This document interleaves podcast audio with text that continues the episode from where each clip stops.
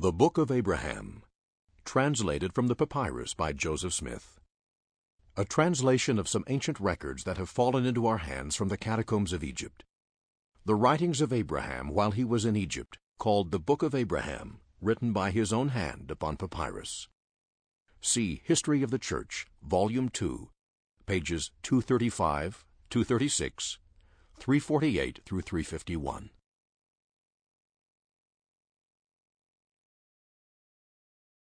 Chapter 1 Abraham seeks the blessings of the patriarchal order. He is persecuted by false priests in Chaldea. Jehovah saves him. Origins and government of Egypt reviewed. In the land of the Chaldeans, at the residence of my fathers, I, Abraham, saw that it was needful for me to obtain another place of residence. And finding there was greater happiness and peace and rest for me, I sought for the blessings of the fathers, and the right whereunto I should be ordained to administer the same. Having been myself a follower of righteousness, desiring also to be one who possessed great knowledge, and to be a greater follower of righteousness, and to possess a greater knowledge, and to be a father of many nations, a prince of peace, and desiring to receive instructions and to keep the commandments of God, I became a rightful heir a high priest holding the right belonging to the fathers. It was conferred upon me from the fathers. It came down from the fathers from the beginning of time, yea, even from the beginning, or before the foundation of the earth, down to the present time, even the right of the firstborn, or the first man, who is Adam, or first father, through the fathers unto me. I sought for mine appointment unto the priesthood according to the appointment of God, unto the fathers concerning the seed. My fathers having turned from their righteousness, and from the holy commandments which the Lord their God had given unto them, unto the worshipping of the gods of the heathen, utterly refused to hearken to my voice. For their hearts were set to do evil, and were wholly turned to the god of Elkenah, and the god of Libnah, and the god of Mahmackrah, and the god of Korash, and the god of Pharaoh, king of Egypt. Therefore they turned their hearts to the sacrifice of the heathen, in offering up their children unto these dumb idols, and hearkened not unto my voice, but endeavored to take away my life by the hand of the priest of Elkenah. The priest of Elkenah was also the priest of Pharaoh. Now at this time it was the custom of the priest of Pharaoh, the king of Egypt, to offer up upon the altar which was built in the land of Chaldea, for the offering unto these strange gods, men, women, and children.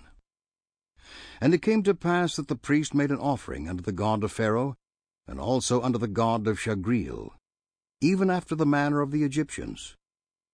Now the god of Shagreel was the sun. Even the thank offering of a child did the priest of Pharaoh offer upon the altar, which stood by the hill called Potiphar's Hill, at the head of the plain of Olishem. Now this priest had offered upon this altar three virgins at one time, who were the daughters of Onitah, one of the royal descent directly from the loins of Ham. These virgins were offered up because of their virtue. They would not bow down to worship gods of wood or of stone. Therefore they were killed upon this altar, and it was done after the manner of the Egyptians.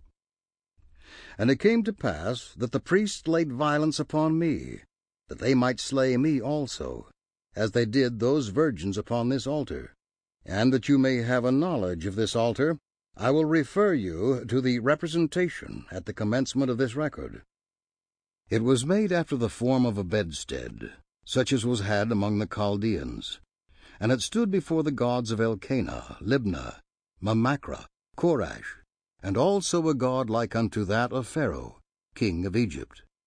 That you may have an understanding of these gods, I have given you the fashion of them in the figures at the beginning, which manner of figures is called by the Chaldeans Rahleenos, which signifies hieroglyphics.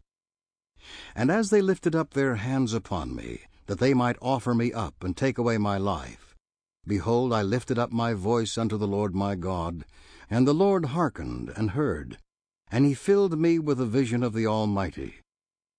And the angel of his presence stood by me, and immediately unloosed my bands. And his voice was unto me, Abraham, Abraham, behold, my name is Jehovah. And I have heard thee, and have come down to deliver thee, and to take thee away from thy father's house, and from all thy kinsfolk, into a strange land which thou knowest not of. And this because they have turned their hearts away from me, to worship the god of Elkenah, and the god of Libnah, and the god of Mahmackrah, and the god of Korash, and the god of Pharaoh, king of Egypt. Therefore I have come down to visit them, and to destroy him who hath lifted up his hand against thee, Abraham my son, to take away thy life. Behold, I will lead thee by my hand, and I will take thee to put upon thee my name, even the priesthood of thy father, and my power shall be over thee. As it was with Noah, so shall it be with thee. But through thy ministry my name shall be known in the earth for ever, for I am thy God. Behold, Potiphar's hill was in the land of Ur of Chaldea, and the Lord broke down the altar of Elkenah, and of the gods of the land, and utterly destroyed them, and smote the priest that he died. And there was great mourning in Chaldea, and also in the court of Pharaoh, which Pharaoh signifies king by royal blood. Now this king of Egypt was a descendant from the loins of Ham, and was a partaker of the blood of the Canaanites by birth. From this descent sprang all the Egyptians, and thus the blood of the Canaanites was preserved in the land. The land of Egypt being first discovered by a woman who was the daughter of Ham, and the daughter of Egyptus, which in the Chaldean signifies Egypt, which signifies that which is forbidden. When this woman discovered the land it was under water, who afterwards settled her sons in it. And thus from Ham sprang that race which preserved the curse in the land. Now the first government of Egypt was established by Pharaoh, the eldest son of Egyptus, the daughter of Ham. And it was after the manner of the government of Ham, which was patriarchal.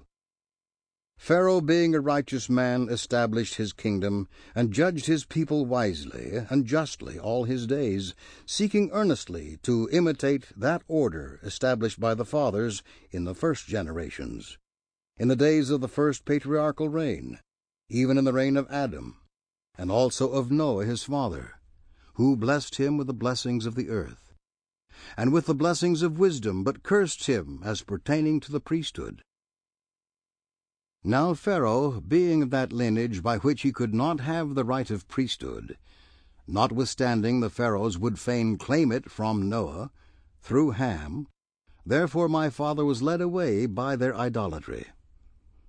But I shall endeavor hereafter to delineate the chronology running back from myself to the beginning of the creation, for the records have come into my hands, which I hold unto this present time.